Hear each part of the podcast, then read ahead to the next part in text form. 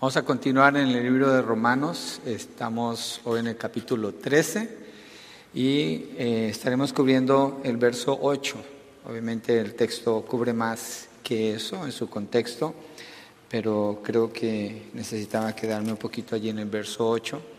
El título del mensaje es Pagando la deuda del amor, pagando la deuda del amor, ¿sí? Y lo que veremos hoy son dos aspectos del amor y cómo se relaciona con la vida del creyente. Y esto debe fortalecernos para un mejor entendimiento de cómo relacionarnos unos a otros en base al amor y obviamente con nuestro prójimo.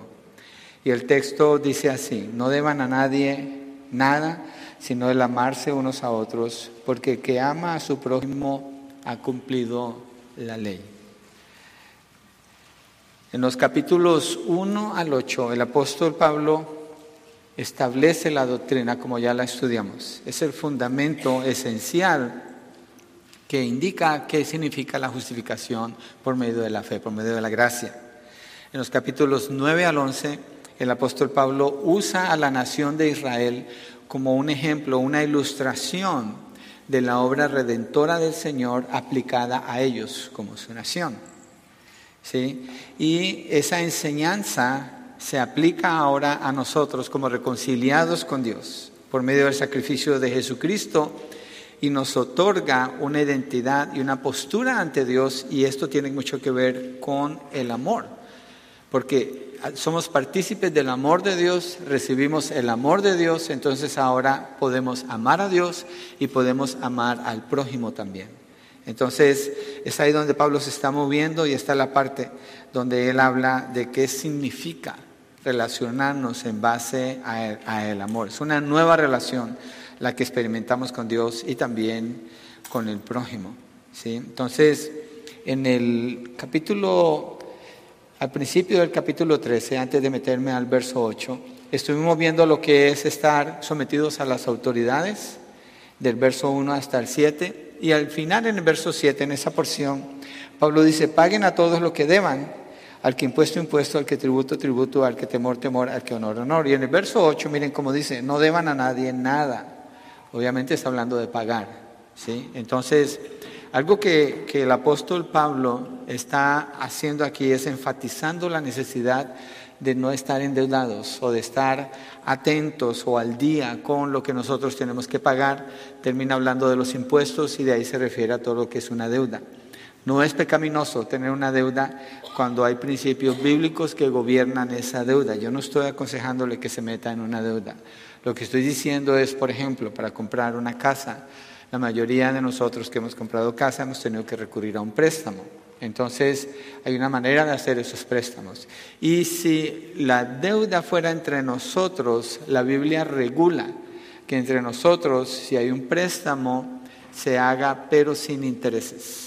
Específicamente la Biblia dice eso, porque se hace con otro, otro, otra mentalidad, otra manera de pensar, y obviamente el que entra allí se compromete a pagar. Entonces, lo que está diciendo es que estemos al día con nuestras deudas, y ahí entramos al punto uno, amar es una deuda. Usted dirá, pero suena como una contradicción, nos acaba de decir que no es bueno tener una deuda, pero estoy hablando de que amar es una deuda. Así es lo que Pablo dice, amar es una deuda verso 8, la primera parte dice, no deban a nadie nada, sino el amarse unos a otros.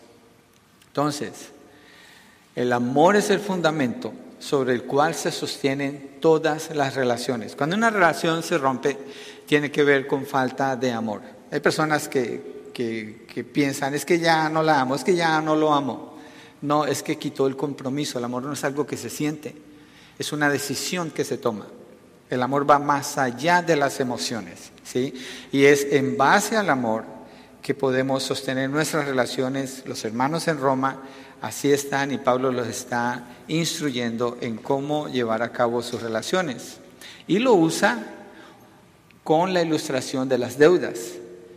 Entonces, eh, por eso dice, no deban a nadie nada, sino, o sea, en lugar de deber algo, mejor deban esto, de amarse unos a otros. Esa es la deuda que tenemos. Miren, Juan 3:16, la palabra dice, de tal manera amó Dios al mundo que ha dado a su Hijo unigénito para que todo aquel que en él crea no se pierda, mas tenga vida eterna. Lo que está diciendo el texto allí es que Dios movido por amor, Dios es amor, muestra ese amor hacia la humanidad entregando a su Hijo Jesucristo para que muera por las personas. ¿Cómo alcanza Dios a las personas? Basado en, movido por el amor. Entonces el amor en esa relación que Dios empieza con la humanidad es esencial para que se lleve a cabo ese amor. Mire lo que Pablo dice en Romanos 1.14. Ese va a ser nuestro enfoque, el amor, bastante queremos mirar cuáles son las características del amor y por qué Pablo dice que seamos deudores del amor.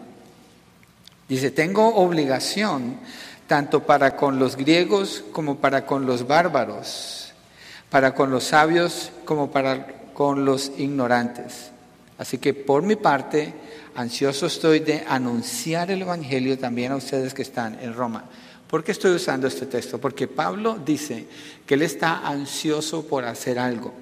Y la manera como él lo describe aquí, que ya lo estudiamos cuando estuvimos en Romanos 1, es que él no puede estar sin compartir el Evangelio. Es una deuda que él tiene. Entonces dice, así que por mi parte estoy ansioso de anunciar. El, el, Evangelio se tiene que anunciar porque es una deuda que el creyente tiene con el mundo. Y esa deuda viene del amor que Dios estableció al entregar a su Hijo Jesucristo. Entonces ahora Pablo así se relaciona con el mundo para que se reconcilien con Dios a través de su amor. Ahora miremos el capítulo 12, verso 10. Entonces, Pablo cuando dice en Romanos 13, no deban a nadie nada sino el amarse unos a otros, él así es. Desde el capítulo 1 está hablando así. Yo vivo como en deuda y como tengo esa deuda de evangelizar, voy a llevar el evangelio. Pero mire como habla también en el capítulo 12, verso 10. Ya lo estudiamos. Leamos del 9. 9 y 10. El amor sea sin hipocresía, aborreciendo lo malo, aplicándose a lo bueno. Sean afectuosos unos con otros, con amor fraternal, con honra, dándose preferencia unos a otros. Entonces, está la deuda de amar al mundo presentando el Evangelio. Está la deuda de amar al prójimo dentro de la iglesia tratándose con honor, dándose prioridad, no siendo hipócrita, sino haciéndolo de todo corazón porque eso es lo que identifica al creyente ahora. La vida de Pablo así se mueve. Entonces, cuando él habla de eso, cuando da este mandamiento, él mismo lo está haciendo. Entonces, tenemos una deuda, estamos en deuda y no vamos a ser enviados a collection. Ya sabemos que tenemos que pagar y esa es una deuda que tenemos unos con otros. Ahora, ¿cuándo se termina de pagar esa deuda? Pablo la manera como escribe dice, no deban a nadie nada sino el amarse unos a otros. Está diciendo, deban esto, deban el amor. Vivan así, como endeudados con el amor. Es decir, cuando usted se levanta en la mañana, usted se da cuenta que tiene una deuda. Usted tiene una deuda, tiene que pagar esa deuda, tiene que tratar de pagar esa deuda. ¿Con quién? Con la persona que está a su lado, con los que viven con usted, cuando va para el trabajo, cuando llega al trabajo, cuando se relaciona con los hermanos en la iglesia. Entonces es una postura definitiva para el creyente, pararse definido sabiendo que tiene una deuda. Para poder amar tiene que verlo como una deuda que tiene que pagar. Yo asumo que todos ustedes son buenas pagas. Yo no conozco sus cuentas, ni tengo derecho a mirar eso, no me da autoridad la palabra. Pero yo asumo que ustedes son buenas pagas. Que lo que ustedes deben, algunos de ustedes deben la luz, que hay que pagarla, esa es una deuda, el agua, ¿cierto? Los servicios de la ciudad. Algunos deben algún préstamo, una casa, un carro, o alguien les prestó algo y tienen una deuda. Cuando usted tiene una deuda, usted sabe que en su presupuesto usted tiene que separar el dinero para pagar esa deuda. ¿Y cómo lo hace? Fielmente cada vez que tiene que ir y pagar. Ok, así es la deuda del amor. El problema es que una deuda que usted tenga con un préstamo la termina de pagar si usted es un hombre justo, porque el impío pide prestado y se olvida y no paga. Pero el hombre justo es diferente. La palabra, el libro de Proverbios lo, lo describe diferente. Entonces el creyente le debe a su prójimo el amor. Cada persona que usted mira aquí a su alrededor, usted tiene que ser consciente, usted le debe a esa persona. Usted le debe amor a esa persona. Cada persona que usted se encuentra en el camino, cuando usted va de un lado para otro, usted le debe amor a esa persona. Por tanto, cualquier acción que usted toma para relacionarse con esa persona tiene que venir fundamentada del amor, porque la única manera de pagar, si usted tiene una deuda, debe mil dólares, la única manera de pagar es con dólares, no va a pagar con galletas, no va a pagar con, con otra cosa, tiene que usar eso. La deuda del amor solamente la tiene que pagar, la puede pagar con el amor. Entonces, todo tiene que ver con el amor cuando se trata de relaciones unos con otros. Interesante, ¿no? Que esté definido en el amor la relación de unos con otros. Por eso es que la soledad y el aislamiento es una de las peores situaciones en que puede estar una persona, la soledad y el aislamiento. Una persona que está aislada, Proverbios 18.1 dice que el que se aísla es porque quiere estar en su pecado, se separa, para la comunión se separa. Y eso es porque esa persona no quiere amar, o no está dispuesta a amar, o tiene temor para amar. Algo sucede que le impide, le está impidiendo funcionar como Dios nos ha diseñado a los creyentes para funcionar. Uno de los peores castigos que le dan a los presos es la soledad, porque necesitamos relacionarnos con otras personas. Y Pablo dice, nos relacionamos en base a el amor. Ahora, ¿cómo fluye usted amando a las otras personas si eso es lo que lo define a usted como persona, a usted y a mí? Mire, cuando como creyente, teniendo el amor de Dios, usted se deleita en el amor del Señor. Y usted conoce del amor de Dios.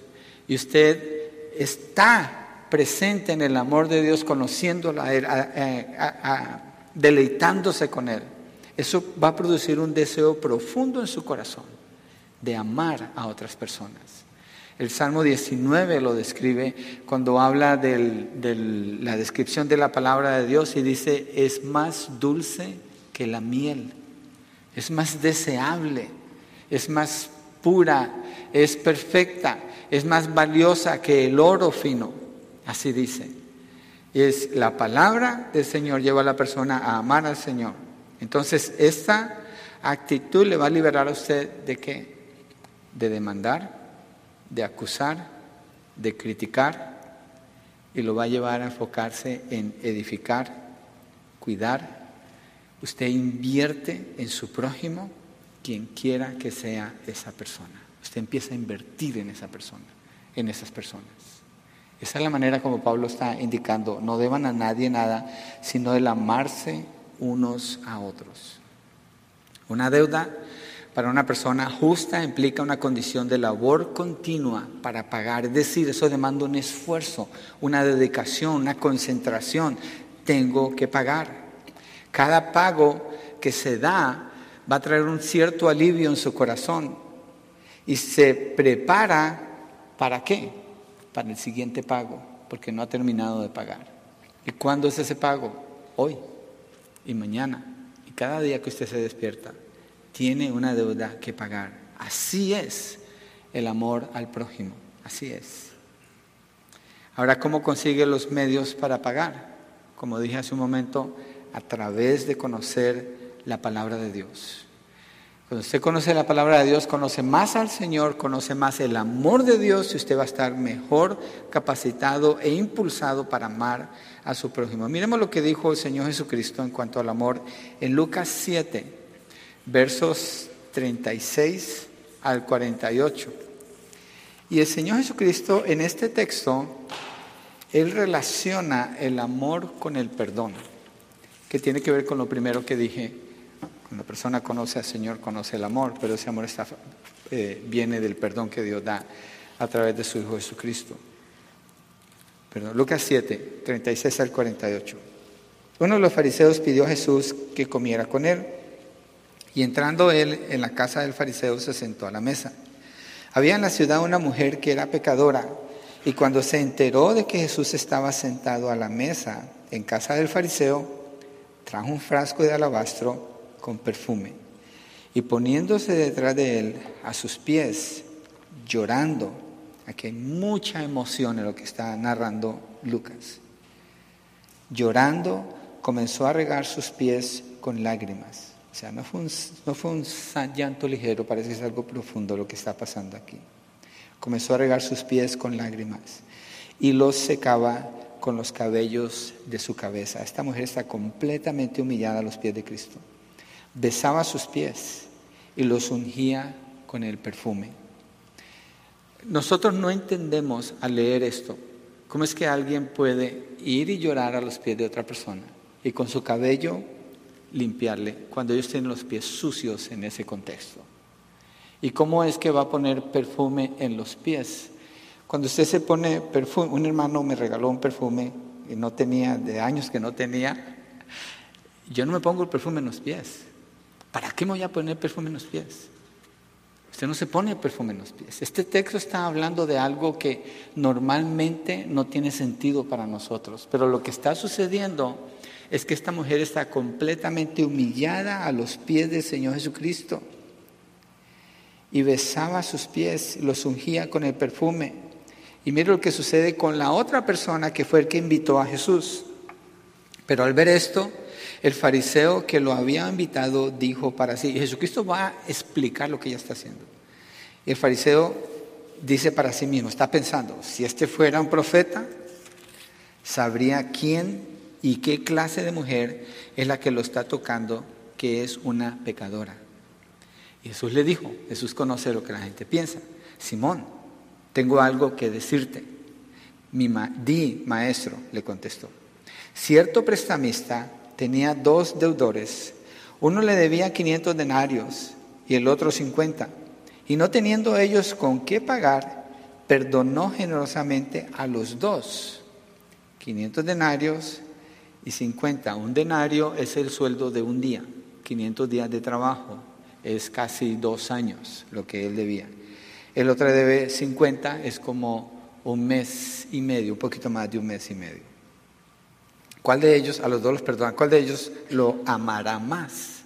Fíjese que Jesucristo aquí introduce el amor.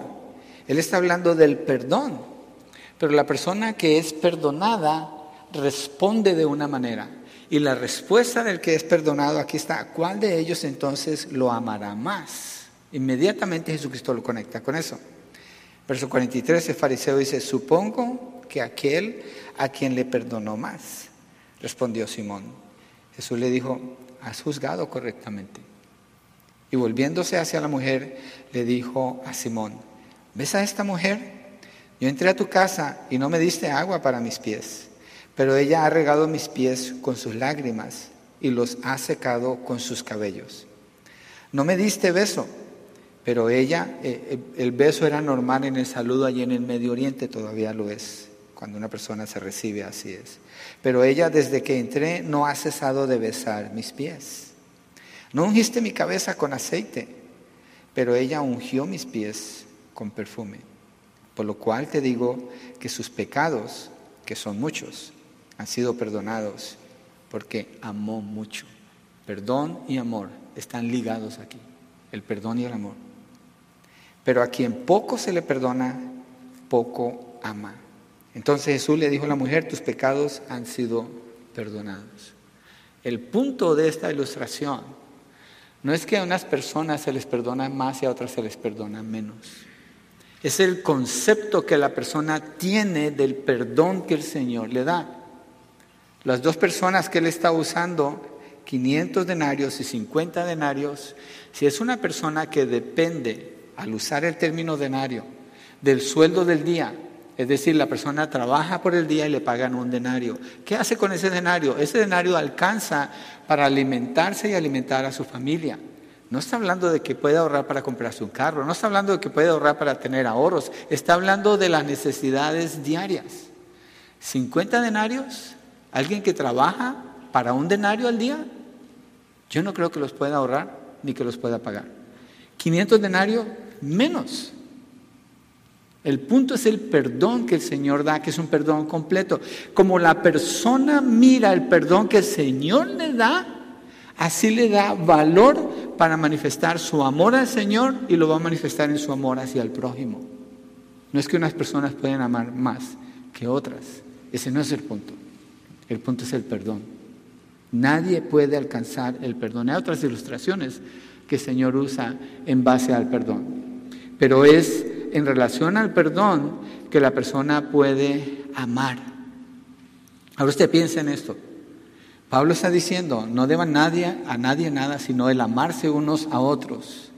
Su cuenta, donde usted tiene los medios para pagar esa deuda, es el amor y esa cuenta depende de su visión y su entendimiento del perdón que Dios le dio a usted. Ahora, déjeme le pregunto algo de los pecados que usted cometió antes de venir a Cristo Jesús, de los que ha cometido después de venir a Él y tal vez algunos que haya cometido hoy, ¿cuál de esos usted no necesita el perdón del Señor?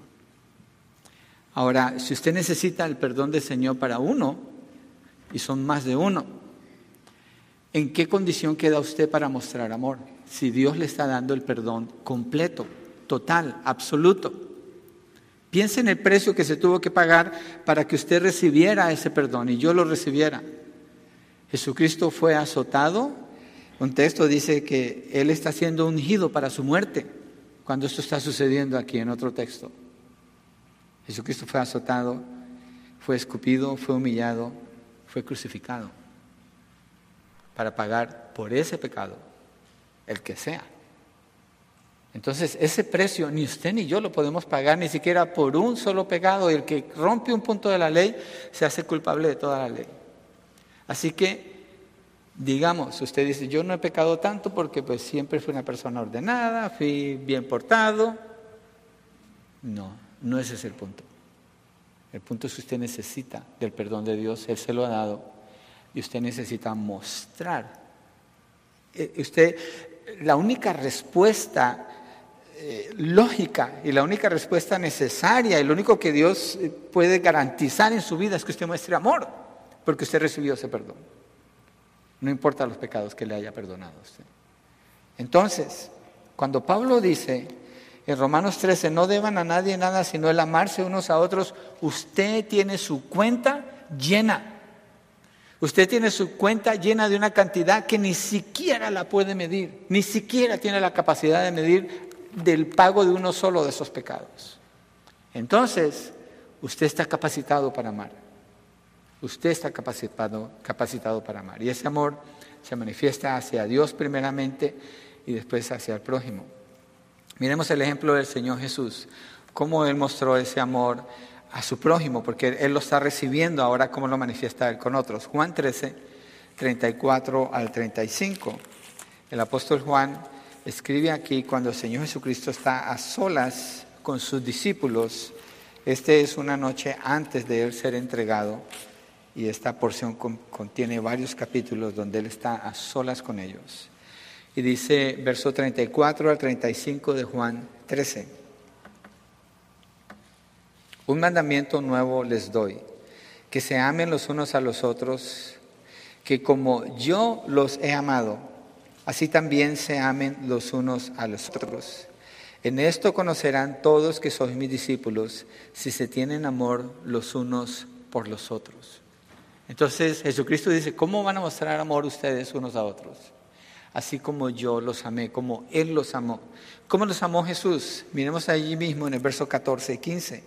Dice, pues si yo, el Señor y Maestro, les lavé los pies, ¿Cómo los, amó Jesús? Les lavó los pies. Lavar los pies en este contexto significa la obra más baja, no sé si está bien que use ese término, pero la, obra más insignificante que puede hacer un siervo es esa.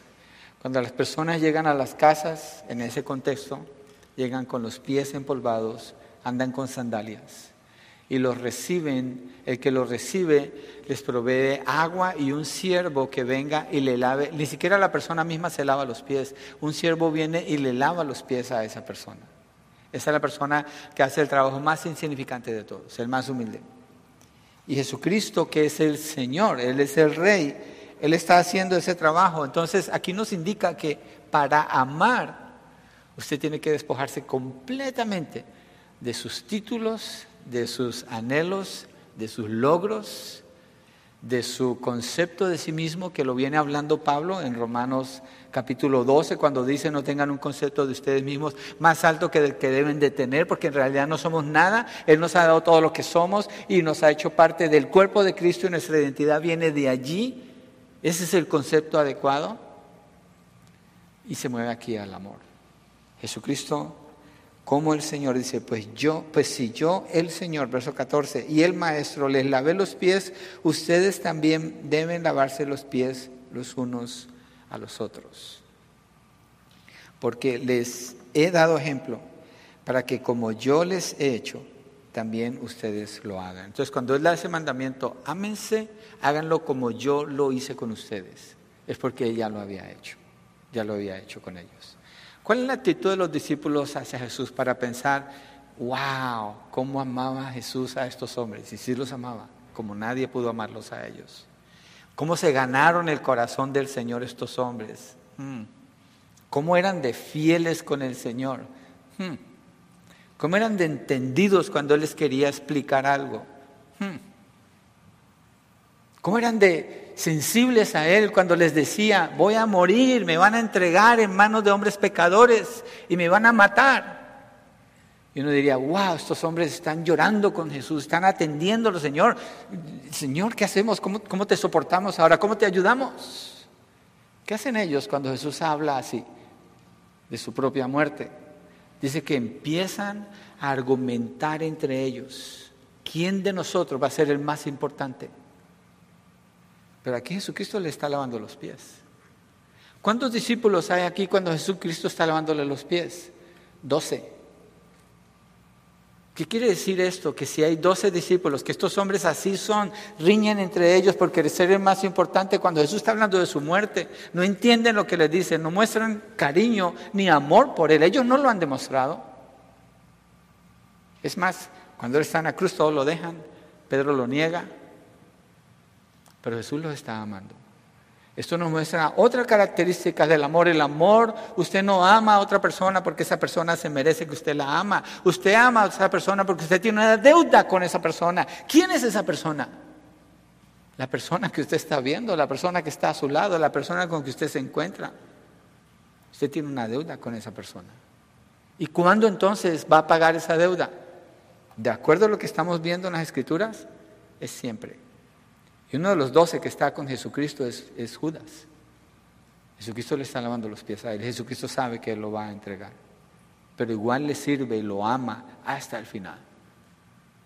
Entonces, cuando usted ama, porque así dice el texto, usted ama no esperando algo a cambio. Usted no ama esperando un resultado. No, esa parte usted no alcanza ya. Usted solamente alcanza a pagar esa deuda. Es todo lo que va a hacer. El resultado le queda a Dios. Porque Jesucristo amó a Judas igual que a todos los demás. Y él fue y lo traicionó. Pero Jesús no dejó de amarlo. Entonces, antes de creer en Cristo Jesús, nosotros no amábamos. Hay gente que piensa que aman, pero en realidad no aman. Porque una persona que no está en paz con Dios no puede amar. No bueno, me refiero al amor que la palabra nos está presentando, un amor que glorifica a Dios. Sí hay, sí hay un nivel de amor en el mundo. Perdón, lo dije mal. Entonces, antes de creer en Cristo no manifestábamos este amor porque no teníamos el amor de Dios. ¿Qué buscábamos? Normalmente nuestra propia conveniencia. Mira, ayer estábamos hablando con Jorge, nos compartió de un evento, un entrenamiento que recibió. Te robé la ilustración, Jorge, porque... Pero es buena, creo que cae muy bien aquí. Está esta feria hay un hombre que da primeros auxilios, le dice a todos los que venden, si necesitan algo, búsquenme, surge una necesidad, una persona se está deshidratando, está en peligro de morir. ¿Y qué está haciendo la gente? Para demostrar lo que estoy diciendo aquí. Cada uno buscaba nuestra propia conveniencia. Todos están así. Y la persona se está muriendo, están así. Quieren grabar lo que está pasando allí. porque les interesa su página de media. Están buscando su propia conveniencia. No hay amor. Yo experimenté un accidente cuando tenía 13 años. Me atropelló un carro, caí, quedé en mi bicicleta todo enredado y se hizo un montón de personas a mi alrededor y todos hablaban entre ellos y me miraban. Nadie me ayudó. Nadie me ayudó. Es común esto. Es común. Hay gente que sí sale de eso y se atreve a hacer algo diferente. Pero es muy común que la gente nomás quiere ver, quiere mirar, quiere satisfacerse a sí mismo porque no hay una capacidad para renunciar a sí mismo, para hacer a un lado su propia conveniencia, para amar al prójimo. Y dice el Señor Jesucristo, en esto conocerán que ustedes son mis discípulos, en que se amen unos a otros. Es decir, su conveniencia no es lo principal el día de hoy. Su comodidad no es lo principal el día de hoy. Es la persona que está a su lado, la persona que está atrás de usted al otro lado de este salón. Y usted ama a esas personas porque está en deuda. No deban a nadie nada, sino el amarse unos a otros. Miremos una ilustración que Pablo presenta acerca del amor. Y Pablo usa a Timoteo como ilustración en Filipenses 2, del 19 al 22. Lo que estaba mencionando hace un segundo es que antes de conocer a Cristo buscábamos nuestra propia conveniencia. Pero Pablo le está hablando a inconversos o a creyentes. En la iglesia de Roma son creyentes.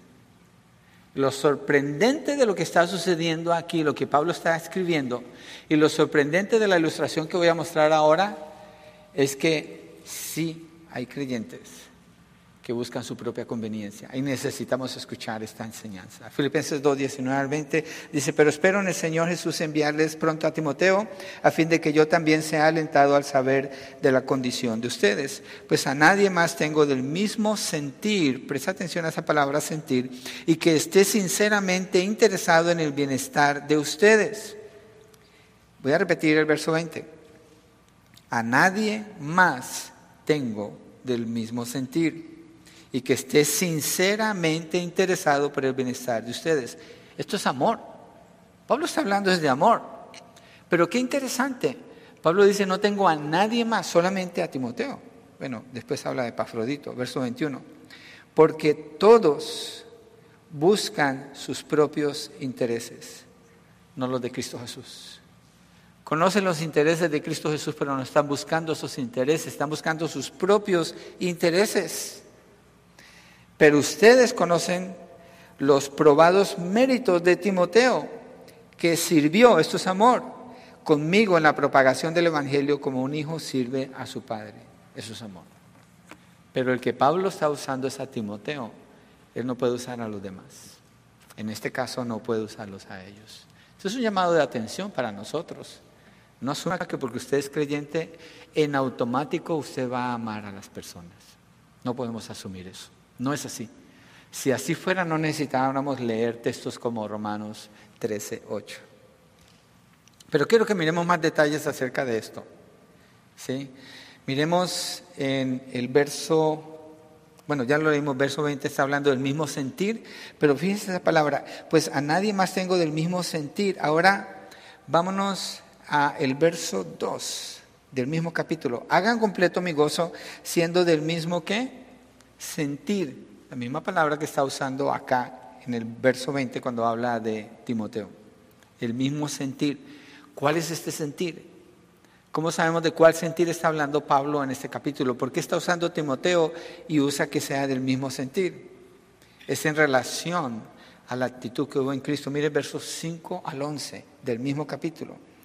Allá pues en ustedes esta actitud que hubo también en Cristo Jesús, el cual, aunque existía en forma de Dios, no consideró ser igual a Dios como algo que aferrarse, sino que se despojó a sí mismo, tomando forma de siervo, esto es amor, haciéndose semejante a los hombres y hallándose en forma de hombre se humilló, esto es amor, el mismo, haciéndose obediente, esto es amor, hasta la muerte y la muerte de cruz.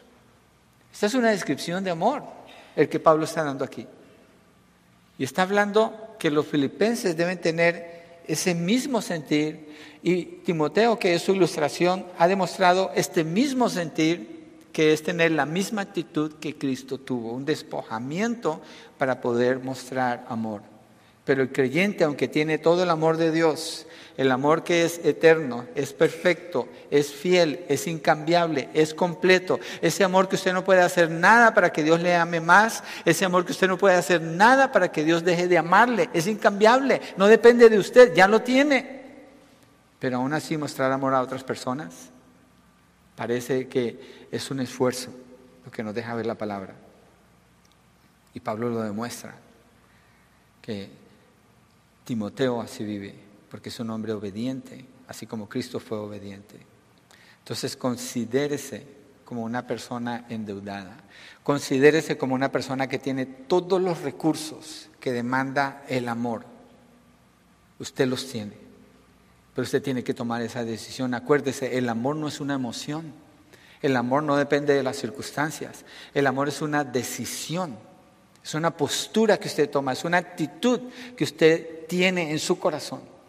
Eso es el amor. Eso es el amor. Ahora miremos qué tan poderosa es esta deuda del amor. Punto dos. Este es nuestro último punto, no nomás son dos puntos. Amar es el cumplimiento de la ley. Y la otra parte del verso 8, voy a leer todo, pero la segunda parte es la que nos interesa. No deban a nadie nada, sino el amarse unos a otros, porque el que ama a su prójimo ha cumplido la ley. Mire, para cumplir la ley, es necesario conocer la ley, es necesario entenderla y es necesario obedecerla. La única manera de hacer esto, obedecerla, es ser movido por el amor. Quiero usar un ejemplo. Cuando Adán y Eva en el libro de Génesis están en el Edén, ellos reciben un mandamiento de parte de Dios. Dios los define, les dice, vayan, multiplíquense, sojuzguen la tierra, llenen la tierra, pero les prohíbe una cosa, les dice, no pueden comer de este árbol, el árbol del conocimiento del bien y del mal, de ese fruto no pueden comer. El único que Dios les dice, todo lo demás de ustedes, este árbol es mío, no lo toquen, no lo vayan a tocar. Para que Adán y Eva hagan eso, de obedecer al Señor, lo único que los va a llevar a hacer eso es el amor por el Señor. Y ellos conocen un Dios que los ama. Desde que los creó, Dios los está amando. ¿sí? Pero ellos deciden cuando son tentados por Satanás que para ellos es más importante su propio deseo de independencia y su propio deseo de satisfacción personal. Una persona independiente es una persona que busca su propio deseo personal, porque es una persona que no depende de Dios, no depende de su palabra va a depender de quién, va a tratar de depender de sí mismo y va a buscar su satisfacción personal. Adán y Eva así actuaron. Se independizaron de Dios al no escuchar su mandamiento y no obedecerlo. Y fueron movidos a complacer su propio deseo para ir y tomar ese fruto y por experiencia propia conocer el bien y el mal. De eso se trata. Ellos no creyeron que Dios les podía enseñar y aprender de Él, sino que ellos tenían que ir y experimentar. Se independizaron de Dios, dejaron de amar a Dios. Entonces, para mostrar ese amor, tiene que cumplirse con la ley, pero cumplir la ley es amar a Dios y amar a Dios es obedecerlo. Mire Mateo 26, 39, donde hay una lucha, esto es cortito el verso. Pero el Señor Jesucristo está aquí en Getsemaní. Este año estuve allá en Getsemaní, se me hacía impresionante pensar en ese lugar y lo que sucedió allí. Y dice la palabra que el Señor Jesucristo está orando y adelantándose, adelantándose un poco cayó sobre su rostro orando y diciendo. Mire, antes de leerlo, porque leemos a veces tan rápido y se nos pasan los detalles. ¿Cómo cayó? ¿Cómo hizo el Señor? Cayó, ¿cierto? ¿Y cayó cómo? Sobre su rostro. ¿Alguna vez usted ha caído sobre su rostro? Cuando está en un acto de, un acto de desesperación, cuando está en un acto intenso, usted cae rostro en tierra, porque está rendido, Y esto es lo que está sucediendo aquí. Jesucristo está yendo delante del Padre, allí en Getsemaní, orando, y dice que cae rostro en tierra. Antes de eso, él ha dicho lo siguiente, verso 37, y tomando con él a Pedro, a los dos hijos de Zebedeo, comenzó a entristecerse y a angustiarse. Entonces le dijo, mi alma está muy afligida hasta el punto de la muerte. Quédense aquí y velen junto a mí. Es cuando dice, adelantándose un poco, cayó sobre su rostro, orando y diciendo, Padre mío, si es posible que pase de mí esta copa, pero no sea como yo quiero, sino como tú quieras. Esta es la lucha más intensa que Jesucristo confrontó en todo su ministerio aquí en la tierra. Cuando él fue tentado por Satanás por 40 días, él no tuvo este tipo de lucha. Él tuvo una lucha y venció. Pero es aquí donde Jesucristo experimenta la lucha más intensa. ¿Cuál es la, petición de la oración del Señor Jesucristo en el momento más intenso de su vida aquí en la tierra? No es Señor que, que se me sane ese hueso que se quebró hace 10 años y no se sana todavía. El Señor, quítame este problema que tengo con las alergias. Es someter su voluntad al Padre. Esa es la petición del Señor Jesucristo, someter su voluntad al Padre. Él tiene una lucha a muerte en ese momento. Y dice, si es posible, pasa de mí esta copa, si es posible. Pero si no, que se haga tu voluntad, no la mía, Señor. ¿Por qué está haciendo Señor Jesucristo eso? Porque Jesucristo ama al Padre. Tiene una relación de amor con el Padre. Y Él está demostrando su amor por, su, por el Padre al obedecerlo a Él hasta la muerte. Jesucristo había vivido toda su vida aquí en la tierra obedeciendo cada uno de los mandamientos de Dios. Él mismo afirma en Juan 5:30, yo no puedo hacer nada por iniciativa mía, como oigo, juzgo y mi juicio es justo, porque no busco mi voluntad, sino la del que me envió. El enfoque del Señor Jesucristo es obedecer al Padre. Así vivió y en el punto más crucial de su ministerio, su oración principal es esa, que se haga la voluntad del Padre. ¿Cómo fue revelada la voluntad del Padre concerniente a nosotros? ¿Cómo? ¿Cómo sabemos que la voluntad de Dios ha sido revelada? ¿Cómo sabemos? A través de la ley. Dios reveló su voluntad a través de la ley cuando se la dio a Israel a través de Moisés. Él le da la ley, ahí está revelando su ley y su ley está reflejando su santidad, su pureza y está estableciendo la manera como Israel se puede relacionar correctamente con Él. ¿Qué es lo que espera Dios de Israel? Amor. ¿Por qué? Él los está amando. ¿Cómo van a mostrar ellos amor a Dios? Obedeciendo su palabra. ¿Qué es lo contrario de ese amor? La rebelión, la independencia, como hicieron Adán y Eva. Algo que se celebra mucho hoy y se le instruye a muchos niños, sé independiente, sé independiente lo más que puedas. No necesariamente es algo bueno, especialmente si estamos hablando de la relación con Dios y la relación con la iglesia del Señor. Y Jesucristo fue obediente hasta la muerte y muerte de cruz. Ese es el cumplimiento de la ley. ¿Por qué estoy tocando esto? Mire, yo no me estoy, no ando perdido o buscando con qué rellenar aquí. Mire el verso 8 de nuevo. No deban a nadie nada, sino el amarse unos a otros, porque el que ama a su prójimo ha cumplido qué? La ley. Estoy tratando de explicar la ley, por eso me fui hasta Génesis, eso es para recorrer la vida del Señor Jesucristo. Mencionó Moisés que le dio la ley a ellos, Jesucristo cumplió toda esa ley, pero mira lo que dice Romanos 8 del 1 al 4, cuando Pablo explica cómo en Cristo se cumple la ley. Esto es esencial, esto es importante para entender por qué sí podemos amar. Viene de aquí. Romanos 8, el 1 al 4. Por tanto, ahora no hay condenación para los que están en Cristo Jesús, los que no andan conforme a la carne, sino conforme al Espíritu. ¿Qué es lo que no hay para los que están en Cristo? No hay condenación, ¿cierto? Andan conforme al Espíritu. ¿Por qué? Porque la ley del Espíritu de vida en Cristo Jesús te ha libertado de la ley del pecado y de la muerte. La ley que Dios le dio a Israel a través de Moisés los acusa y los condena y causa muerte. No es mala la ley, pero muestra la realidad de su condición. La única manera de ser libre de la condenación de la ley es por el sacrificio de Cristo, porque Él cumplió toda la ley. Mira lo que dice, eh, bueno, eh, Pablo dice, el que ama a su prójimo ha cumplido la ley, es el texto que estamos estudiando. para el que está en Cristo. En Cristo. La ley fue cumplida toda a su favor. Para el que ama ha cumplido toda la ley. Entonces ahora en Cristo, cuando obedece al Padre, el creyente lo hace amando a su prójimo. ¿Cómo obedece al Padre? Amando a su prójimo. ¿Cómo se obedece a Dios? No escuché sino como un murmuro por ahí pequeñito. Casi no alcanza, no sé, algo me pasa con los oídos hoy. Amando a su prójimo. Amando al prójimo. Estamos en deuda.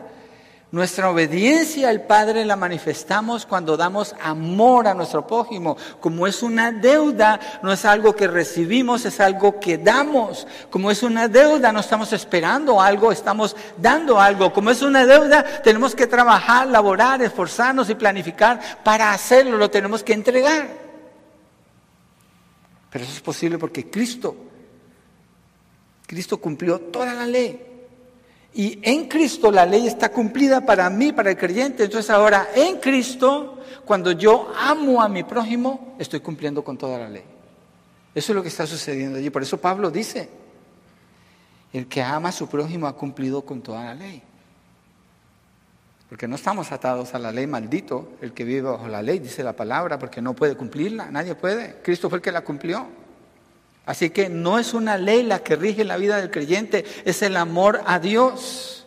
Es el amor a Dios el que rige la vida del creyente, no una ley. Y la razón es por la obra de Cristo. Un poquito más. Miremos en Romanos 3, 20. Yo sé que ustedes no tienen, no tienen prisa hoy, ¿cierto? Nadie dijo nada, así que voy a seguir. Entonces Romanos 3:20 dice, porque por las obras de la ley ningún ser humano será justificado delante de él. Pero Pablo dice que el que ama ha cumplido la ley. Es que está hablando de amar a Dios. Eso es el efecto que tiene el cumplimiento de toda la ley. Pues por medio de la ley viene el conocimiento del pecado. Mire el verso 28 allí mismo. Porque concluimos que el hombre es justificado por la fe, aparte de qué? De las obras de la ley. Entonces no estamos siendo llevados por Pablo para meternos a tratar de cumplir toda la ley de Dios. No ignore la ley de Dios, yo no me estoy refiriendo a eso, no estoy siendo un antinominiano aquí. La ley es la ley, pero la cumplimos cuando la motivación que nos mueve es el amor, el amor a Dios el amor al prójimo. Mire Romanos 5.1, por tanto, habiendo sido justificados por la fe, tenemos paz para con Dios por medio de nuestro Señor Jesucristo. Mire en el verso 5. Y la esperanza no desilusiona porque el amor de Dios ha sido derramado en nuestros corazones por medio del Espíritu Santo que nos fue dado. Esto viene de hablar de que hemos sido eh, justificados con Dios por medio de la obra de Cristo cuando Él cumplió toda la ley. Entonces Dios nos da de su amor. Y Dios demuestra su amor allí en el verso 8, pero Dios demuestra su amor para con nosotros en que siendo aún pecadores, Cristo murió por nosotros. Todo está basado en el amor de Dios. Y la ley está allí porque el cumplimiento de la ley es amar a Dios. Entonces el creyente está en Cristo. Por eso puede amar a Dios y amar al prójimo. Y como resultado, la ley queda cumplida. Es un cumplidor de la ley cuando está amando. Entonces el amor es la voluntad rendida a Dios. Y se demuestra por la obediencia a su palabra cuando nos dice qué hacer con nuestras vidas. ¿Por qué es posible esto? Porque Cristo ya obedeció toda la ley. Estamos en Cristo y por eso amamos a Dios y por eso amamos a nuestro prójimo. El mandamiento de Pablo entonces tiene sentido allí en el verso 8. No deban a nadie nada, sino el amarse unos a otros, porque el que ama a su prójimo ha cumplido la ley. ¿Tenemos los recursos para amar? Sí los tenemos todos. ¿Tenemos el ejemplo de cómo amar? Sí, tenemos el ejemplo del Señor Jesucristo. ¿Tenemos la capacidad, la habilidad y el poder para amar? Sí, tenemos al Espíritu Santo que ha venido a morar en nosotros. Pablo dice, porque vivimos según el Espíritu, no según la carne, porque estamos en Cristo. Por Él, por el Espíritu Santo, somos habilitados para amar a Dios y a nuestro prójimo. La primera de las nueve características del amor descrito por Pablo, perdón, del fruto del Espíritu, descrito por Pablo en Galatas 6, 22, es el amor. Ese es el primero. 5.22, gracias. Nunca fui bueno para las matemáticas. Ok. Esto no es matemáticas sino Biblia, ¿cierto? Pero es el amor. Quiero mostrarles otra parte antes de terminar, porque Juan habla del amor. Mire, hermanos, cuando estaba trabajando en este texto, pensé que iba a cubrir hasta el verso 14 por lo menos pero no pude salir del 8. Y cuando estaba terminando de escribir la predicación, en el verso, eh, del verso 8 nada más, que es hablando del amor, le dije, Señor, me siento tan incompleto, tan inadecuado frente al amor, porque nada más estamos viendo la superficie del amor. La Biblia está llena de referencias que nos hablan del amor. Está llena de referencias y lo que Pablo está diciendo, no deban a nadie nada, sino el amarse unos a otros. Y el que ama a su prójimo ha cumplido con la ley. Eh, tiene muchísimo contenido esto para que lo revisemos y creo que esto es importante también. Primera Juan 3.1 dice, miren cuán gran amor nos ha otorgado el Padre que seamos llamados hijos de Dios y eso somos. Por esto el mundo no nos conoce porque no lo conoció a Él. Mire el verso 4. Todo el que practica el pecado practica también la infracción de la ley, pues el pecado es infracción de la ley. ¿Cuál es el cumplimiento de la ley? Amar. Aquí dice el que practica el pecado es el que no ama. Prácticamente está describiendo eso. Miremos el verso 10 y 11. Allí mismo dice, en esto se reconocen los hijos de Dios y los hijos del diablo. Todo aquel que no practica la justicia no es de Dios. Tampoco aquel que no qué, que no ama a su hermano. Pero ¿por qué no puede amar a su hermano? ¿Cómo es que no puede amar a su hermano? Porque no tiene el amor de Dios en él. Es un hijo del diablo. Porque este es el mensaje que ustedes han oído desde el principio, que nos amemos unos a otros versos 14 al 16, nosotros sabemos que hemos pasado de muerte a vida porque amamos a los hermanos. El que no ama permanece en muerte. Todo el que aborrece a su hermano es un asesino. Y ustedes saben que ningún asesino tiene vida eterna permanente en él. En esto conocemos el amor, en que Él puso su vida por nosotros, también nosotros debemos poner nuestras vidas por los hermanos. El que no ama es un hijo del diablo, no ha sido redimido, sus pecados no han sido pagados. La ley está en contra suya, la ley lo acusa, lo encuentra como culpable. Y Juan lo describe como un homicida. ¿Por qué? ¿Por qué está usando términos tan drásticos cuando está hablando de amar o no amar? Porque la persona que no ama, hay un término en inglés, ojalá me entiendan, que dice joy suckers le absorbe el gozo a las otras personas, los absorbe, chupa. Esa persona no está pidiendo, está exigiendo, está demandando, critica, juzga, señala. Esa persona es un homicida porque no puede dar. Entonces, si usted es un creyente, la característica principal de su vida, de acuerdo a lo que dice la palabra en cuanto al amor, es esa, el amor. Pero si esa característica no es lo que lo distingue a usted, usted tiene que saber, usted necesita venir a Cristo. Usted necesita arrepentirse de sus pecados. Usted necesita clamar al Señor porque Cristo murió para pagar por sus pecados en la cruz del Calvario y seguramente usted no ha participado de esto, por eso no tiene cómo amar. El centro de su vida es usted, lo que usted quiere, el yoyo. -yo. Pero es más que eso, dice que es un homicida, porque quita vida. En cambio, el que ama, el que ama da, porque es la única manera posible de amar, es dando. Porque el que ama a su prójimo ha cumplido la ley y la ley indica es un orden de protección para cómo relacionarse con las demás personas y con Dios y lo que produce es bienestar, prosperidad, amor, salud, abundancia. Pero el que quiebra la ley produce escasez, produce dolor, produce pérdida, lleva a la muerte. Nomás hay uno o hay el otro, no hay nada en el medio, no hay personas que como que medio aman y como que no aman, no. De acuerdo a lo que la palabra nos muestra, yo no veo una opción o la otra. Y, Juan dice, en esto conocemos a los hijos de Dios y a los hijos del diablo. Toda la vida.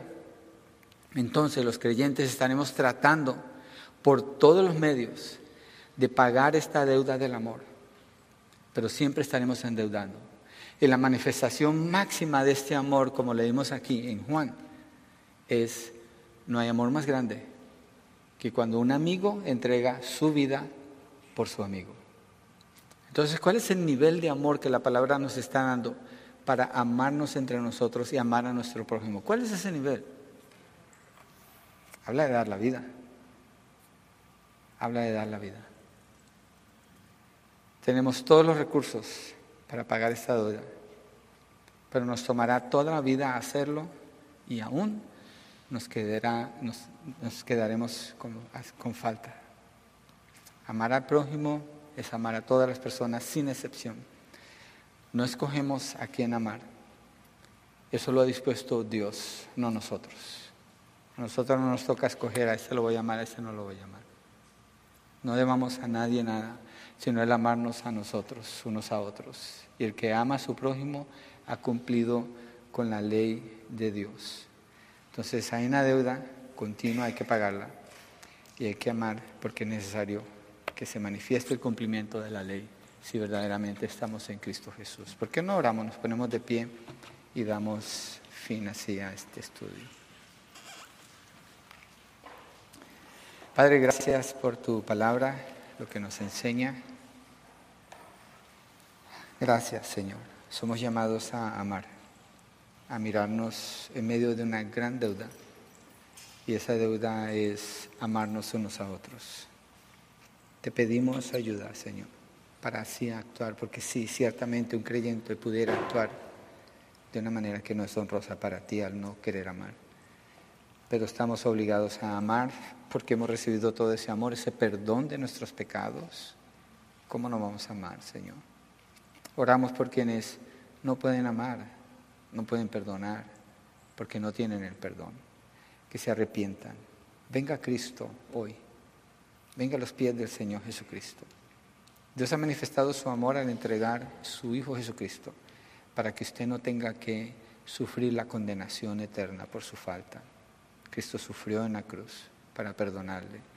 Si usted se arrepiente, si Dios le está hablando, venga a los pies de Cristo, confiese a Jesucristo como el Señor, como el Salvador de su vida para que tenga entrada ese amor que Dios le ofrece a través de Cristo y sea una persona abundante en amor hacia su prójimo. Padre, oramos por esa fe que das tú, por esa convicción que da tu Espíritu Santo, Señor, por esa declaración para quienes tú estás llamando. Oramos por nosotros, la iglesia, por tu bendición, por tu ayuda. Padre, te pedimos por lo que vamos a celebrar en unos minutos, Señor, que mostremos amor, si es posible hoy, Señor a permanecer juntos, celebrar esto, orar, alegrarnos, Señor, con lo que tú estás haciendo en la vida de Briana. Gracias, Padre, en el nombre de Jesucristo. Amén y amén. Entonces, de aquí vamos a...